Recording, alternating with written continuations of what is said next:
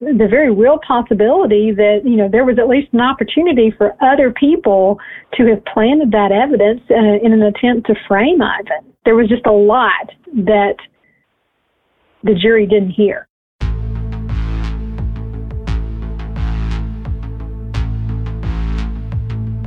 When this thing goes to court and trial, I have one shot and one opportunity to be not guilty, or I go to prison and death row.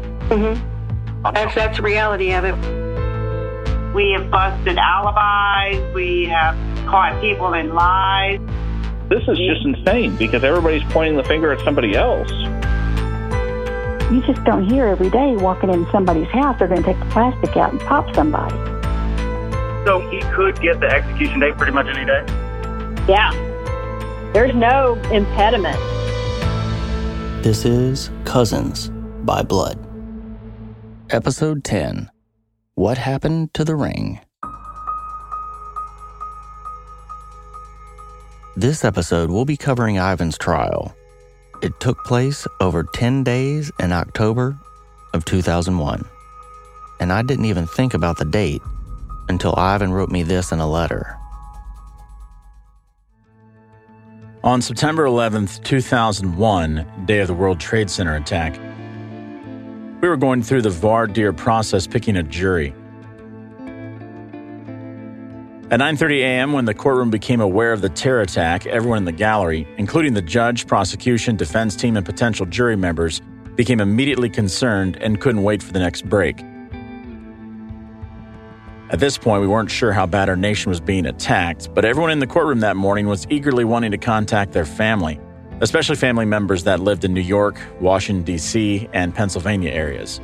When I noticed that no one cared to be in the courtroom, especially to pick a jury, during the panic and fear of our nation being attacked, I asked Matt Geller to request that we break for the day so that everyone could compose themselves and catch their bearings.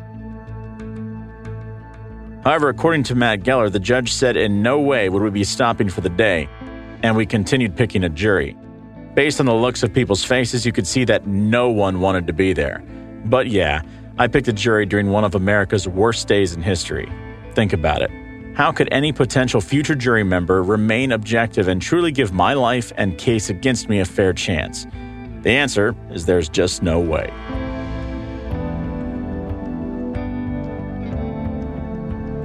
As if the days leading up to the capital murder trial couldn't get any more dramatic for Ivan. The backdrop would be 9 11, and while it's impossible to say how that would have affected the jury's mindset during trial, you can certainly see what he's saying. The trial started on October 3rd, and this was the prosecution's opening statement, given by Gail Falco in 2001, now being read by an actress. Ladies and gentlemen of the jury, Amy Kitchen and James Mosqueda spent every night and every day side by side. But it's not how they planned it. They were engaged to be married, planning to live their life together. Not as they are, six feet under the ground. They didn't die by accident. They didn't die of natural causes. But they died because of a man who had absolutely no regard for human life a man who had a gun. This man, Ivan Cantu, who callously shot and killed his own cousin, James Mosqueda, and James' fiancee, Amy Kitchen.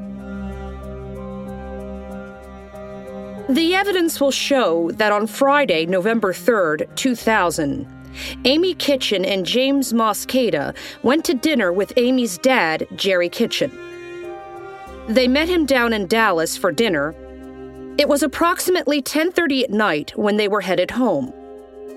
They were in James Mosqueda's Corvette. That was the last time Jerry Kitchen saw his daughter alive.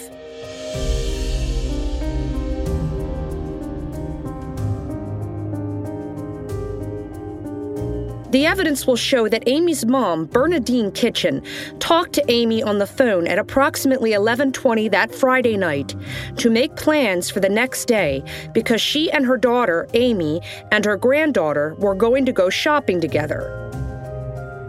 And the plan was for Mrs. Kitchen to call Amy at 9 in the morning to make sure she was awake and they begin their day together. And Mrs. Kitchen did that.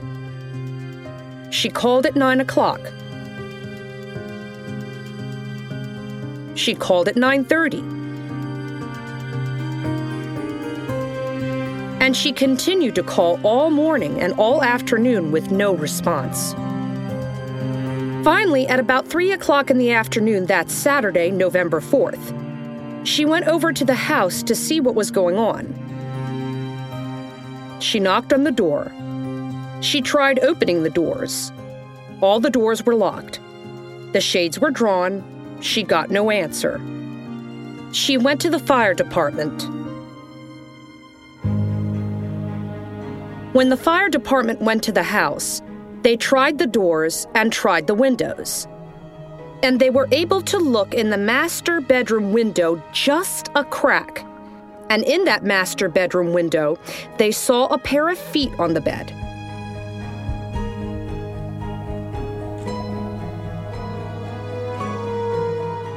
So they broke into the house, broke a window, and made entry into the house where they found the dead bodies of Amy Kitchen and James Mosqueda.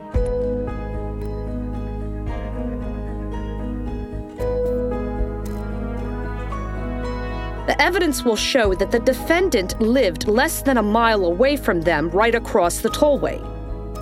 He lived in a one bedroom apartment with his girlfriend, Amy Boettcher. The evidence will show that at approximately 11:15 that Friday night, November 3rd, he called the victims and told them he needed to come over there and talk to them, and he left.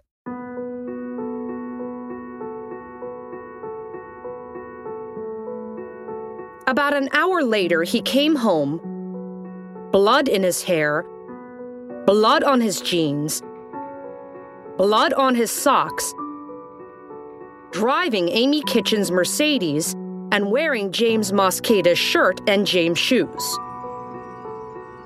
He came in. He was ready to go out. He wanted to go to clubs. He wanted to go to a party.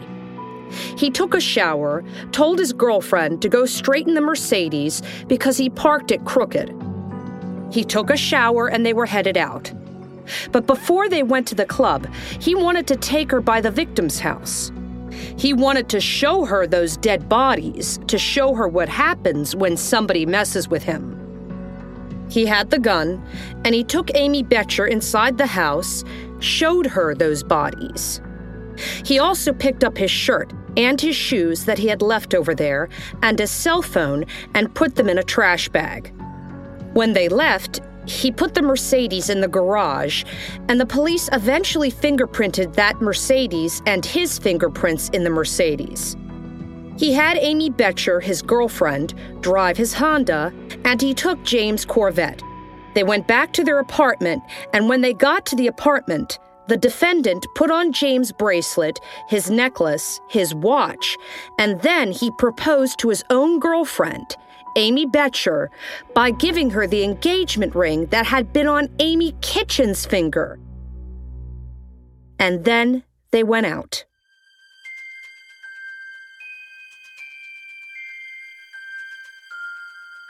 They went to clubs, they went to parties.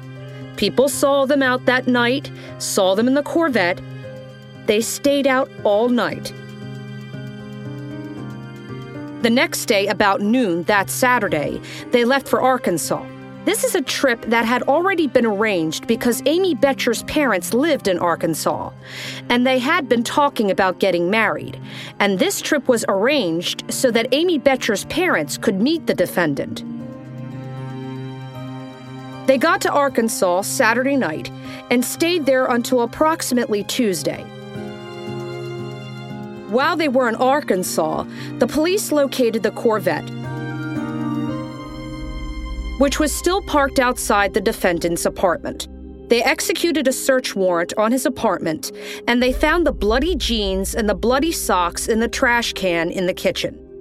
They sent those bloody jeans and those bloody socks to a forensics lab to perform DNA analysis. The DNA analysis will show that the blood on the jeans is James Mosqueda's. The blood on the socks are James and Amy Kitchen's blood. They also found Amy Kitchen's car keys, found a key to the Mercedes, found a box of bullets, and another set of keys that contained the victim's house key.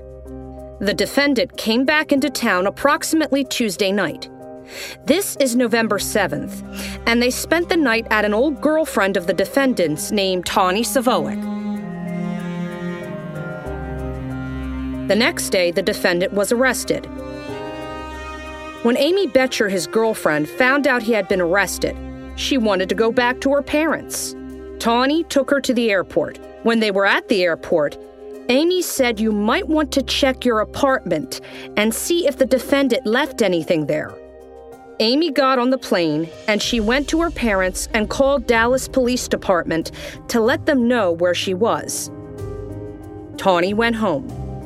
She looked under the couch cushion where the defendant had been and she found the gun. She called the police. The police came and seized the gun. The gun was loaded, fully loaded. When they printed the gun, the defendant's fingerprint was on the magazine in that gun. They also sent that gun to have the forensics lab to have DNA analysis performed on it. James Mosqueda's blood in the barrel of that gun. Autopsy report.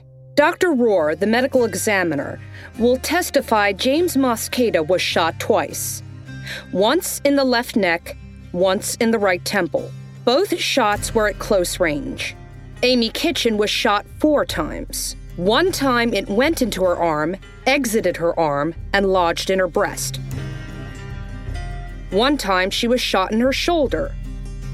One time she was shot in her back. The final shot was to the top of the head. The evidence will show beyond a reasonable doubt on November, sometime between November 3rd and November 4th of 2000. This defendant Ivan Cantu shot and killed his cousin James Mosqueda and James' fiancee Amy Kitchen. That was the state's opening statement. And as we already know now, there's a lot more to the story. But the really telling part about how this trial was going to go happened at the very beginning. The defense reserved rights to an opening statement. What exactly does that mean, and why would they have done that? Sometimes it's um, they will reserve their right for opening statement before they start their own case in chief. The defense starts its own case in chief. That was Ivan's current lawyer, Gena Bunn. Now, the issue with Ivan's case, of course, was that there was no defense case in chief. So there was never an opening statement. And the defense's silence must have been deafening can talk about, you know, what, what was in counsel's mind. And I don't know what was in counsel's mind when they decided to, you know, reserve opening statement. The problem that I see is that um, defense counsel in this case didn't really have a theory. And, and you know, to, to be able to make an effective opening statement, you need to have a theory of the case. You need to have something to tell the jury, something to, you know, for the jury to hang its hat on. Um, and they didn't. They didn't. And of course, I think that's because of, you know, the, the lack of, of independent investigation and the, the failure to put the state's case to the test. But, you know, if you don't have anything to say, say an opening statement, obviously when they get to closing argument, they concede Ivan's guilt. So if that's, if that's all they were going to say an opening statement, obviously it's probably better they didn't. That's correct. The defense had no opening statement, and in their closing statement, they conceded Ivan's guilt. But we'll get there. Before representing criminal defendants, Gena worked for the state, so she's seen capital murder cases from both sides. Well, I worked for the Attorney General's office in Austin. Really, the first 14 years of my practice, I did nothing but federal habeas corpus in, in Texas death penalty cases. So, you know, obviously I saw a lot of, of these kind of cases and represented the state in those federal court appeals. From the, you know, state's attorney's perspective, you get a case and at least one person's dead. And if you win, somebody else is going to die. Gena was appointed this case in 2008, so she's been Ivan's lawyer for 12 years. And here she recaps the state's case. Amy Boettcher, his girlfriend, uh, who testified about, um, you know, she was she was the state's star witness to testify that he admitted to murdering James and, and Amy Kitchen, and that he actually took Amy Boettcher back to the scene and she saw she saw the scene. Her testimony obviously was critical to the state's case. Corroborating Amy Boettcher's testimony was some DNA evidence that uh, evidence that um, was found in Ivan's apartment, uh, linking him to the murders. Uh, the victim's car keys, what purported to be Ivan's jeans with uh, the victim's blood on them uh, socks with the blood on them, some ammunition that appeared to be consistent with the ammunition used in the murders. That was really the, the crux of the state's case. So, like I said in episode one, this certainly sounds like an open and shut case. But here's how quickly it can unravel. When you look at the state's case, basically, you know, you're looking at Amy Boettcher's testimony and you're looking at the, the, the physical evidence which the state argued linked him to the murder and corroborated Amy's testimony. If you are willing to acknowledge, first, the probability that Amy lied for whatever reason, and second, the, the possibility that the evidence might have been planted, then there's nothing else. You're not left with anything. However, there are two pieces of evidence that seem to be more problematic for Ivan's innocence claim. One would be the smudged thumbprint on the magazine of the gun. It is a smeared partial print, but a fingerprint expert testified at trial that there was still enough of the print available to match it to Ivan. However, fingerprint analysis is not as ironclad as you might think. And because the defense never hired an independent fingerprint expert, we'll be re examining this with our own expert in an upcoming episode. But this second piece of evidence is especially compelling as well. A ballistics expert took the stand during trial and testified that the bullet taken out of Ivan and Amy's apartment wall matched the weapon used in the murders. The 380 caliber pistol found under Tawny's couch cushion. You'll remember that bullet was fired into the wall on November 2nd, 2 days before the bodies were found. Amy Boettcher said Ivan fired at her while Ivan said the pizza man fired the shot into the wall.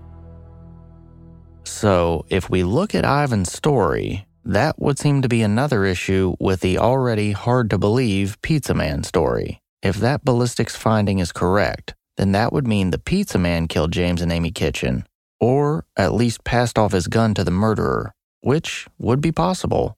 But because no one seemed to believe the pizza man story in the first place, it was much easier for the jurors to believe that Ivan fired that gun into the wall and then committed the murders with the same weapon.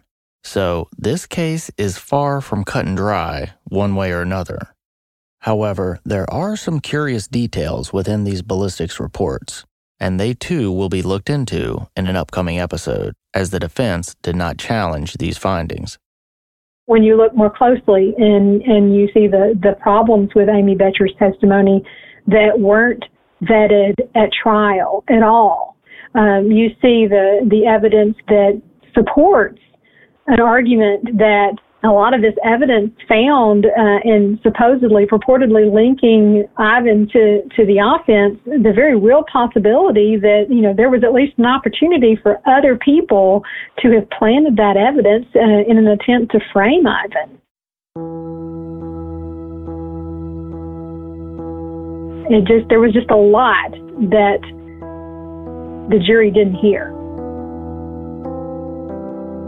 First off, I think the, the fact that trial counsel didn't seek the appointment of a defense investigator, um, didn't seek uh, the appointment or the assistance of a DNA expert, a ballistics expert, blood spatter expert, or a medical examiner. And these are all experts who were utilized by the state during its case in chief. And yet the defense failed to even seek assistance in any of these uh, disciplines on the on the defense's behalf. So really, there was no independent investigation of this case. And that's why this podcast and investigation is so important. It, it appeared that trial counsel just took the state's case at face value. A couple of the things that were actually in the trial record were these telephone records. Records from the landline at Ivan's apartment, uh, which were admitted into evidence at trial. And, and they actually showed an outgoing call from Ivan's apartment on the evening of November 4th, which indicated that someone else had access to that apartment long after he and Amy Boettcher had left for Arkansas. We haven't even had time to get to this. On November 4th, the day the bodies were found, and you'll remember that evening there was a wellness check at Ivan's apartment with the two officers. Well, that wellness check was cleared at 8:37 p.m., meaning Sylvia and the cops were out and the apartment would have been locked back up. And this is where it gets really interesting. There was an outgoing call from Ivan and Amy's apartment at 8:53 p.m. So, that certainly seems to indicate that someone else entered the apartment and made the phone call 17 minutes after Sylvia and the cops would have left. Now, on the stand, Officer Younger testified Sylvia made that call, but Sylvia says she never made a call from the apartment. She had a cell phone on her, and regardless, that call was made 17 minutes after they left. But the defense never picked up on that or called Sylvia to the stand to testify. And the next piece of evidence we have been over the toll tag hit showing that James's Corvette was driven at 11:15 in the morning on November 4th, which was completely inconsistent with Amy Boettcher's testimony. You'll remember that Amy Boettcher said they got home at 10 a.m. that morning, and yet the Corvette hit a toll tag at 11:15 a.m. Ivan says they were already on the road to Arkansas before 11:15 a.m. in the Honda. So again, neither Amy or Ivan's timeline accounts for this movement in the Corvette, which certainly seems to indicate that someone else was driving the Corvette. But this was never heard at trial because trial counsel failed to cross-examine the state's witnesses regarding either of these issues. And, and, and these were both, I mean, to me, very critical issues, um, discrepancies in the state's evidence that were just that were right there. I mean, the evidence was in. I mean, these these items were in evidence, but they were never effectively presented to the jury to to impeach the state's case, to impeach Amy Boettcher's testimony, um, or to show that um, someone else had access to that apartment and obviously, you know, could have um, planted evidence as well. Defense counsel did not call witnesses to the stand that could have helped Ivan's case. They didn't call Tawny. They didn't call Penny. They didn't call Sylvia. They didn't call the female officer from the wellness check, Susan Eichenberg, to the stand. All of these people, at the very least, could have started raising some reasonable doubt. It's really shocking the discrepancy of witnesses for the state versus witnesses for the defense. So I counted, and it might be a little more, a little less, but I counted 34 witnesses for the prosecution and zero witnesses for the defense. Is that normal? Uh, well, I wouldn't say it's normal. Um, hopefully not. You know, obviously, you know, you have the state's case, you have the state's witnesses, you have the state's experts, you have the medical examiner's report, you have the state's DNA report, you have the state's ballistics evidence report, you have the state's fingerprint report.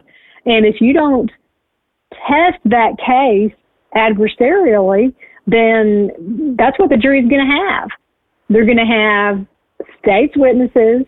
And yes, you know, the, many of these witnesses were cross-examined.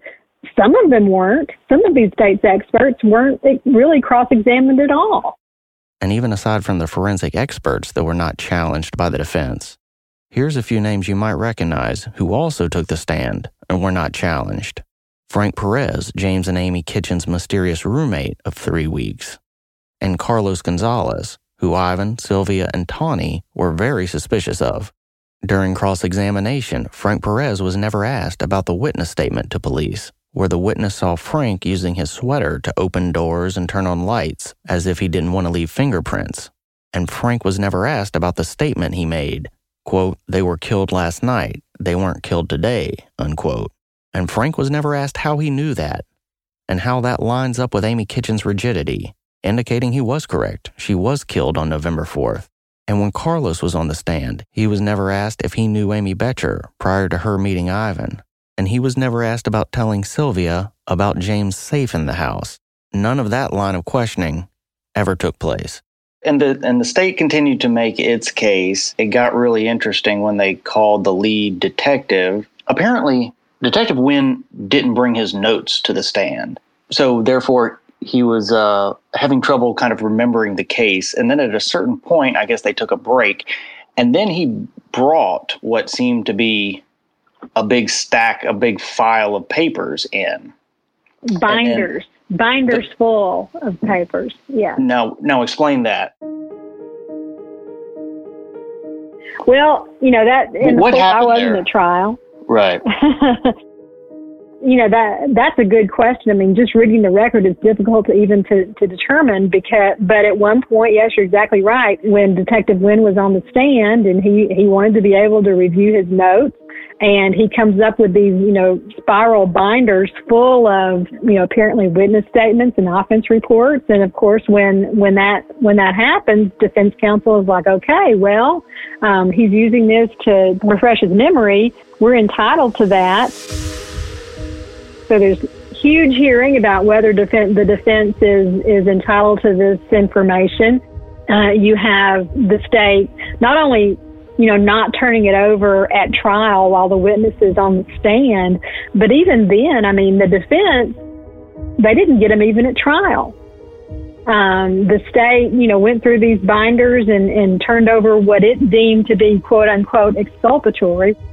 But the bulk of these binders the defense didn't even get then. They didn't get it. You know, they never did get it. Witness statements, uh, statements that you know, offense report that the state argued on the record. Well, you know, we don't think they should have them. Well, the prosecutor, uh, Bill Schultz, he says during the sub rosa hearing, uh, it appears to be covered by Brady.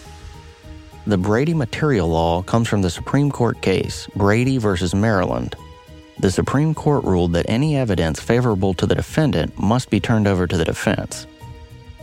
Now, are they saying that this information it was covered by Brady, so the defense should have had it?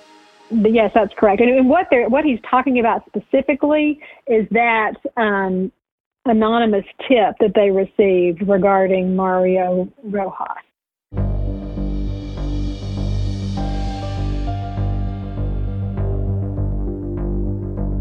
Mario Rojas, another name to add to the top of the list of persons of interest. On November 5th, the day after James and Amy's bodies were found, an anonymous tip was made to police. The police record stated, quote, the caller was a Hispanic male, possibly in his 20s to 30s, with a good command of the English language. The caller stated that he wanted to remain anonymous, but that he wanted to pass on some information regarding this case. He stated that he was at a pool hall in Oak Cliff and that people in the pool hall were talking about the complainant's death. He stated that the people were saying that they believed an individual named Mario Rojas, Latino, male, in his 40s, killed the complainant and his girlfriend because James owed a lot of money for drugs. The caller stated that he was never told how much the complainant owed Mr. Rojas only that it was for, quote, the white stuff, which he knew to mean cocaine. The caller stated that Mario Rojas is a major drug dealer. He stated that he usually drives in limos and is in the Oak Cliff area of Dallas. He stated that Mario Rojas was tied in with a guy named Johnny Mojica, and that Johnny Mojica is currently on the run and is wanted by the Dallas Police Department. He stated that since Johnny Mojica started running, Mario Rojas moved up in power within the organization. Unquote. That was the entirety of the police report. So that is extremely interesting. And the defense only found out about this major piece of exculpatory evidence mid trial. During the sub rosa hearing, they also go through it with Detective Wynn as to was this investigated. It, from from Detective Wynn's testimony, it appeared that you know he had talked to the narcotics division, and um, they had said yes. You know, Mario, we know Mario Rojas, and and we don't know anything specific that would tie him to James Mosqueda, and that was it. That was the end of the inquiry. But you know, defense counsel apparently never had the opportunity um, to to look into it at all. Without getting too far into the pizza man story, I mean, if you start lining things up, Ivan said this guy dressed like a Domino's pizza man came over saying that James owed them a lot of money for drugs. And now you have this mm-hmm. anonymous tip that says James owed this Mario Rojas a lot of money for drugs. So mm-hmm. things do seem to line up that were never investigated with Ivan's story. Would you say yeah. that's fair? Yeah. And it may just be a coincidence, but the caller in this anonymous tip said that Mario Rojas rode in limos, kind of a weird part of the tip. But this is how Ivan described the pizza man's vehicle. I looked through the living room window, but I couldn't tell whether or not Matt had entered the driver or passenger side of the car. The car was an older box style black Lincoln with tinted windows. It was the tinted windows that kept me from seeing the side of the car that he entered. An old box style Lincoln with tinted windows isn't exactly a limo. But could that have been what the anonymous caller was talking about? Was the guy dressed like the Domino's pizza man connected to Mario Rojas or Johnny Mojica? Something we'll be looking into in an upcoming episode. But instead of taking this tip seriously, Geller is recorded in the trial transcripts as saying, quote, Your Honor, I think the state has brought up a conspiracy theory, Judge. I'm going to need to take a very lengthy continuance to investigate this. Judge, you know I'm teasing, right? Unquote. So Geller made a joke about actually investigating the tip. Pretty incredible to be entitled to a mid-trial continuance uh, is it's a it's a very difficult burden to satisfy. So it would have been it would have been an uphill battle to get a continuance on this basis. I'm not going to say it, it wouldn't have been, um, but at the same at the same time, you have newly uh, discovered evidence coming in the middle of trial while the state's witness is literally on the stand. Uh, the first you're, you're hearing about this tip received by the police that a, that someone else was the, the perpetrator. So obviously, this is a big deal. And you know, to to to shirk it off, you you know, Judge, we're not, we don't really mean we needed a continuance. I mean, that's that's pretty flippant really all the same thing. It's all just accepting the state's case for guilt at face value without subjecting it to an adversarial challenge. I mean, to not seek the assistance of a defense investigator in a case like this, it just it boggles my mind. It must have boggled Ivan's mind too. And there's no question that Ivan was dissatisfied with his representation throughout, you know, pre-trial and, and trial proceedings. He was, you know, insisting that he was innocent. I think he was extremely frustrated with what he perceived to be trial counsel's failure to investigate things that he was asking them to do.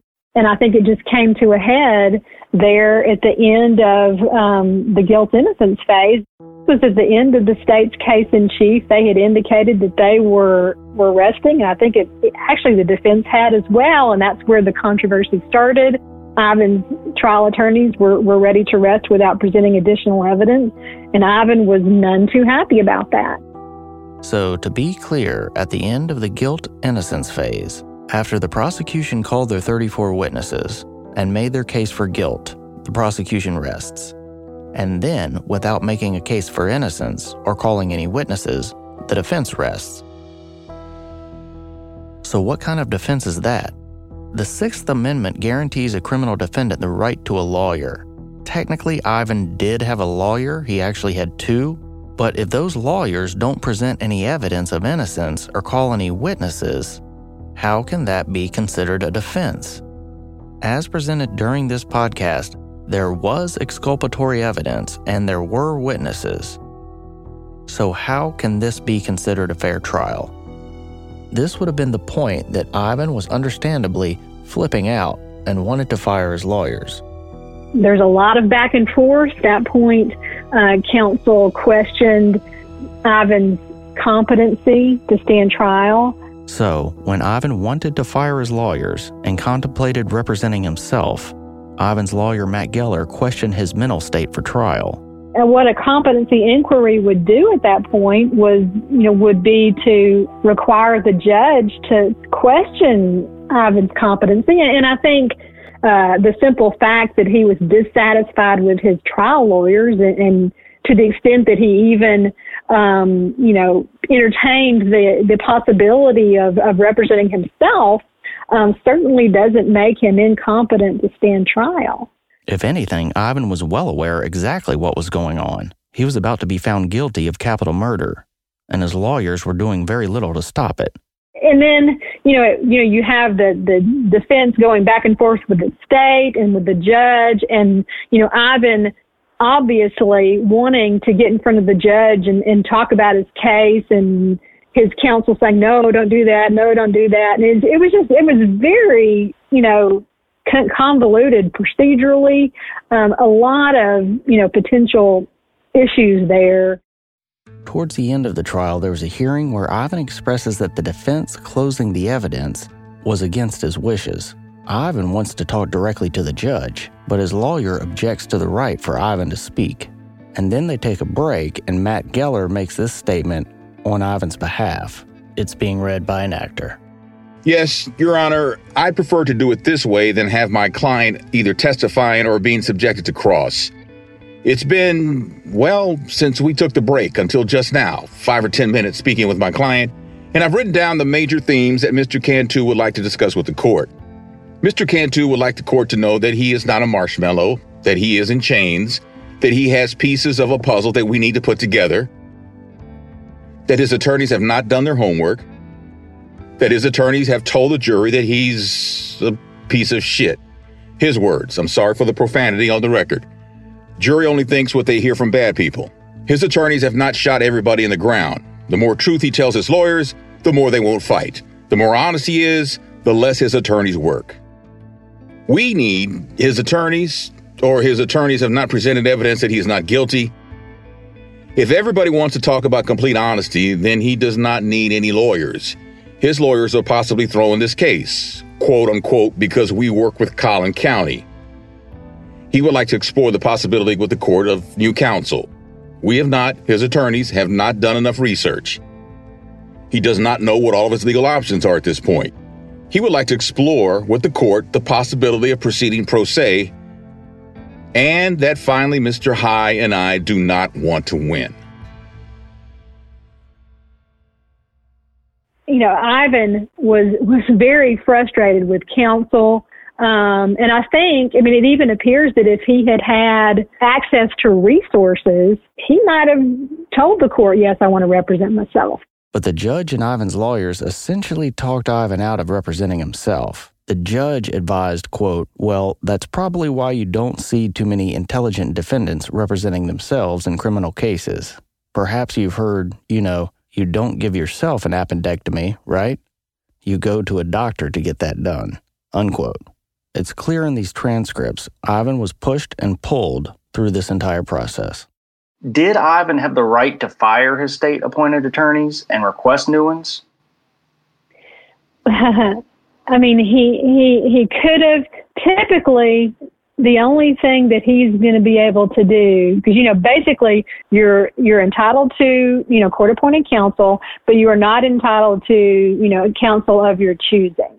unless you can, of course, hire counsel. So, you know, you can't say, well, I don't like these, I want some more. Um, certainly not in the middle of trial. There's no trial judge in Texas that's going to, you know, give you a continuance because you decide in the middle of your trial that you don't like your lawyers. Now, sometimes, you know, if, if it comes to the point that, you know, there's a breakdown in communication, which I would say might have happened in this case.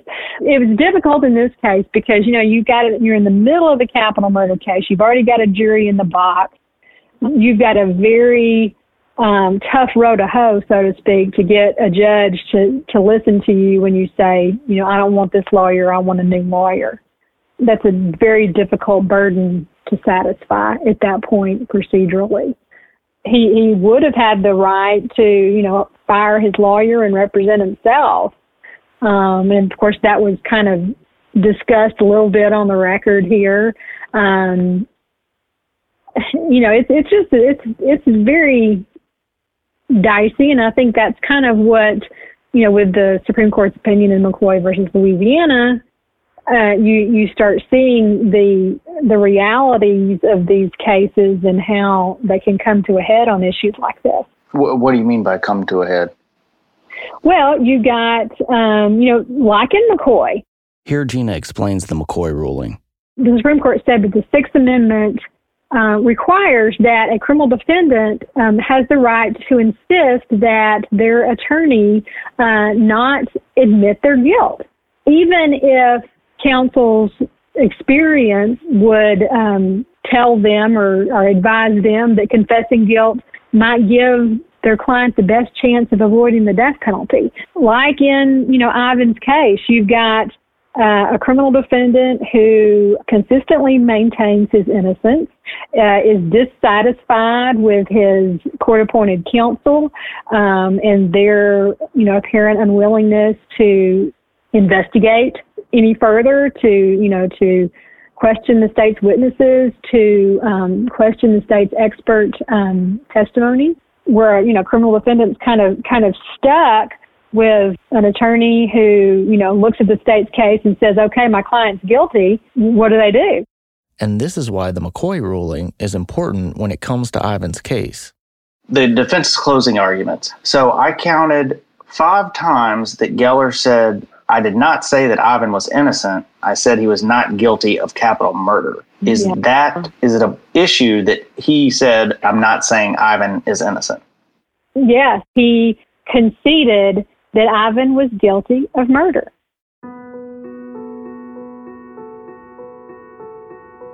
He only appeared to challenge the technical element that would uh, elevate it from murder to capital murder. Does this fall under the McCoy ruling? How would you explain that? I think that it does. Obviously, this concession was in direct opposition to Ivan's uh, decision on how to proceed with his trial. Uh, I mean, of course, you know, raising that issue in in appeals in in Ivan's case now. I mean, there are other procedural obstacles to raising it.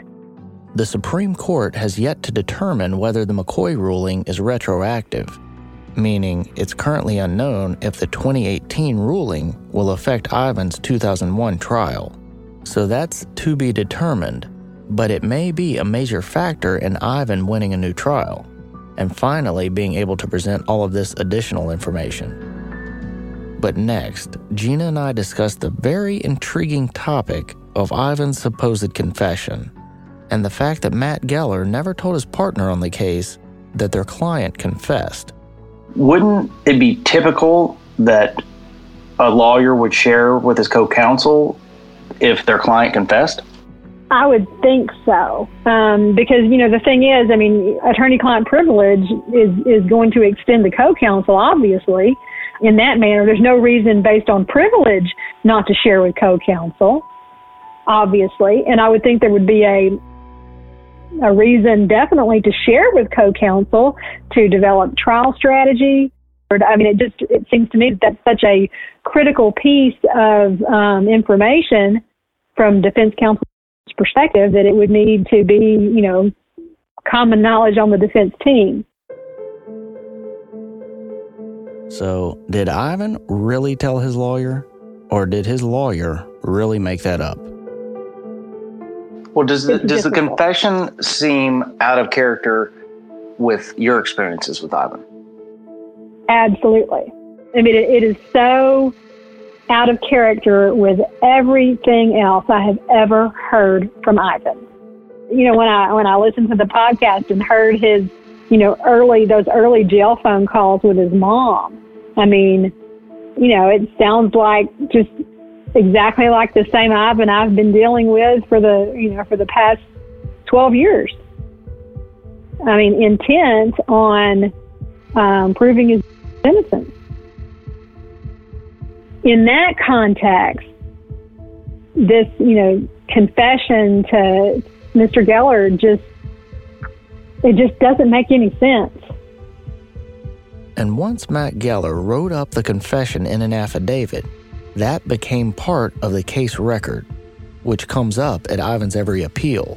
So each court reads that Ivan confessed to his lawyer, and they would naturally assert that Ivan is indeed guilty without knowing the fact that Ivan vehemently denies this confession, without knowing Ivan has never confessed to anyone else, without knowing the fact that his lawyer never told his co counsel, which seems very suspicious, and without considering the possibility that his lawyer lied so that the courts would condone the inadequate performance by the defense.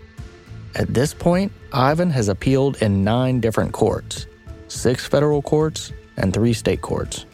It's difficult. It's one thing to say that nine courts have, have reviewed his case, but you know, it, but that's misleading in the sense that you know, no court really has ever reviewed the merits of his claim that his trial attorneys rendered ineffective assistance at the guilt innocence phase.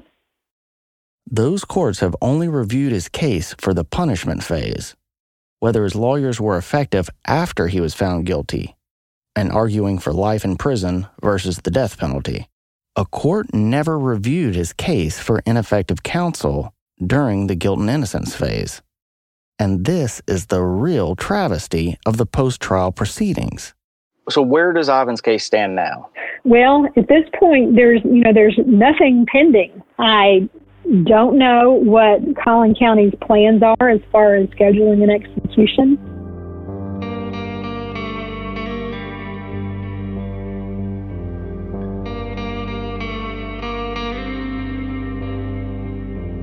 I mean, that's been at least a legal possibility for, you know, some time now. I don't know when, you know, when that might happen. Like I said in the first episode, Ivan literally could get his execution date any day. And then there's typically a 90 day countdown to execution or clemency. That's why we need as many people to listen to this podcast as possible. People need to hear that there is just way too much reasonable doubt and problems with this case for a person to be executed.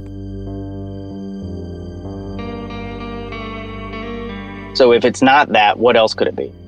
Well, it could be, uh, you know, filing a successive application for habeas corpus in state court. And that just depends on our ability to i mean i mean this is still in the investigative phase and you know i y'all have you know uncovered quite a bit of information and i'm you know of course and i'm i'm still trying to get information from the da's office. The so, some information that we you know are still holding out for. So that's i mean we're, we're really i mean we're, we're still in the investigative process. I mean I, I want to know that we have all the potential arguments that, that we can before I file that successive application. And also, I mean, you know, we've made some, some, you know, discovery requests to the state. Uh, you know, we're still waiting for crime scene photos and fingerprint cards and this supposed original evidence log. For looking at it from the outside in, it's like they don't know what they have. I mean, they they know that you know the evidence that was presented at trial, they have that. But as far as you know, the evidence, the whole thing, the whole you know the entire product of the state's investigation of the case, I don't know what's there, and I don't know if they do.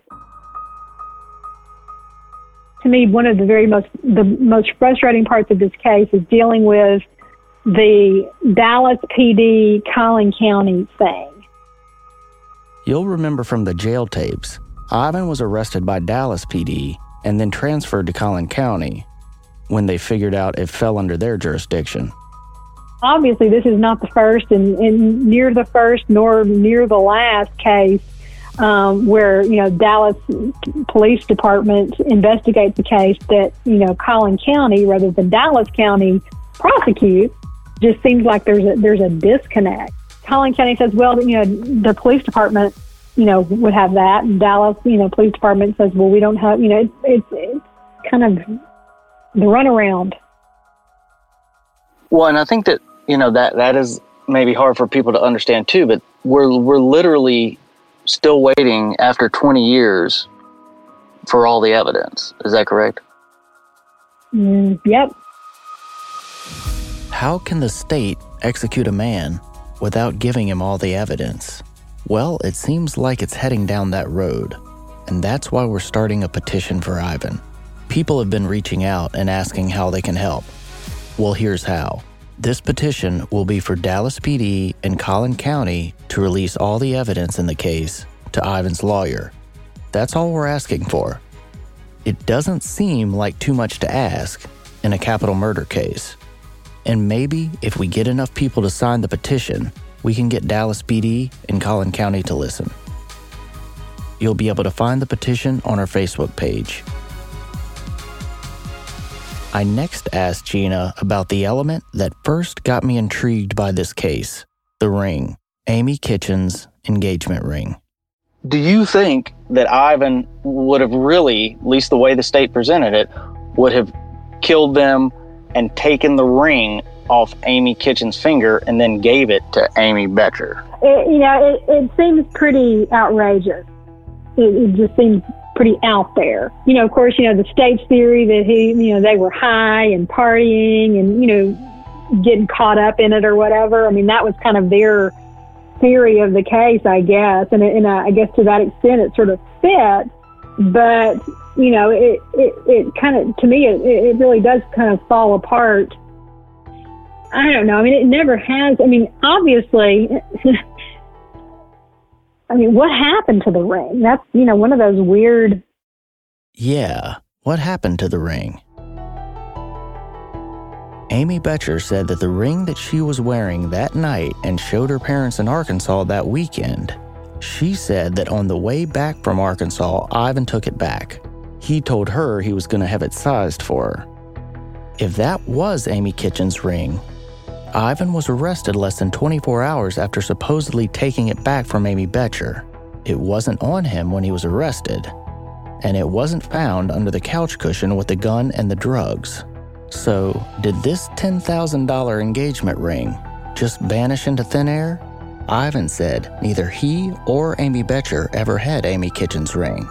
He said the ring that Amy Boettcher was wearing was a fake CZ ring that she got from her friend Raina. So, was there one ring or two rings? Regardless, Amy Kitchen's diamond platinum engagement ring is missing, and whoever has that holds the key to this entire case. I then asked Gena what it was going to take for Ivan to get a new trial, and what about all the ways we can prove that Amy lied in her statements to police and committed perjury it's not enough to, based on new evidence, you know, impeach her testimony. That's, you know, that's it's not enough. I mean, if you can, you know, and it, it is. I mean, it's difficult because you know, what is enough? I mean, obviously, it's an issue of degree. You know, you don't know if you've got enough until a court tells you you've got enough. That's that's the difficult thing. In the context of proving ineffective counsel, it is measured by the Strickland standard, in which the defendant must show that counsel's performance fell below an objective standard of reasonableness, and that absent counsel's errors, there's a reasonable likelihood of a different outcome. So let's say, had Ivan's lawyers investigated the case, investigated things like the anonymous tip that Mario Rojas killed James and Amy Kitchen. Let's say, had Ivan's lawyers actually called witnesses and presented evidence of the possibility that Ivan was framed Evidence like the outgoing phone call from the apartment when Ivan and Amy were out of town, the Corvette toll tag hit, and the bloody jeans in evidence that were two sizes too big for Ivan. Had Ivan's lawyers actually had a theory of the case, that Ivan was framed, and presented that in an opening statement, and instead of conceding Ivan's guilt in the closing statement, had his lawyers put all of these pieces of the puzzle on the table to show that there's a lot of problems with the state's narrative, and there's actually quite a bit of reasonable doubt in this case. If Ivan's lawyers had done all of these things, is there a reasonable likelihood of a different outcome? Would Ivan still have been found guilty of capital murder? That will be up for a court to decide one day, hopefully. But I also wondered what new evidence would we need to uncover? If the ring were to turn up, would that be enough? Enough what? En- enough to That's enough to get him thing. enough to get him a new trial, or there's there's really no there's no magic bar. There, there is no bright line. This is what it takes. Like I said, you know when the court tells you it's enough. You you get as much as you can. That's basically what we're waiting on, or you're waiting on, is what is the greatest amount of stuff that we can all put together and then present that because literally Ivan has one more shot. Yep. Yes, that is correct. So, this first season of the podcast was merely an introduction to the case. Season two will be the investigation that was never performed by Ivan's defense attorneys and an examination of the state's case. We're going to have our own experts look at the forensics, from the blood splatter to the ballistics, and that smeared thumbprint that the state said matched Ivan. And there's a lot of people to talk to Carlos Gonzalez, Anthony Fonseca, Frank Perez, Mario Rojas, and of course, Amy Boettcher. And we're going to be looking back into that robbery.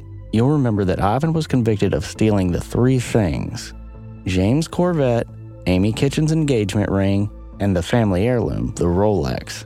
I've said before, this supposed robbery doesn't make any sense.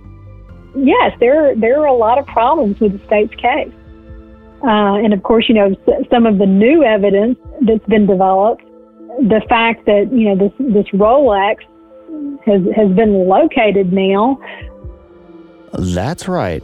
The Rolex has been located. The Rolex that Amy said this about in one of her police statements. We left in the Corvette, and after we went through the tollway, Ivan threw a watch out the window. Ivan said, I don't want this shitty Rolex. And in another statement, she said, We left our apartment and drove to Club 7. On the way to 7, Ivan threw out a Rolex that belonged to James. Well, now that the Rolex has been located, we know for a fact Ivan never stole that Rolex. And Ivan never threw it out the window of the Corvette. So, how and why did Amy make that up?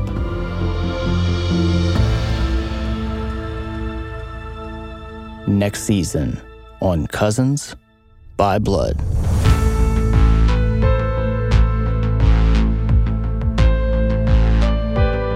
Thank you all for listening to season one, and thank you for all your support. Season two will be coming out as soon as possible, as time is of the essence on this case. However, in the meantime, if you want to dig in more on the case, we'll be releasing the trial transcripts on our Facebook page. And these trial transcripts are a fascinating read.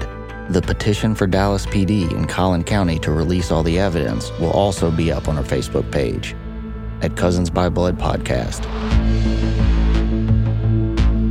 Thank you all for your tips on the case so far, and please keep them coming.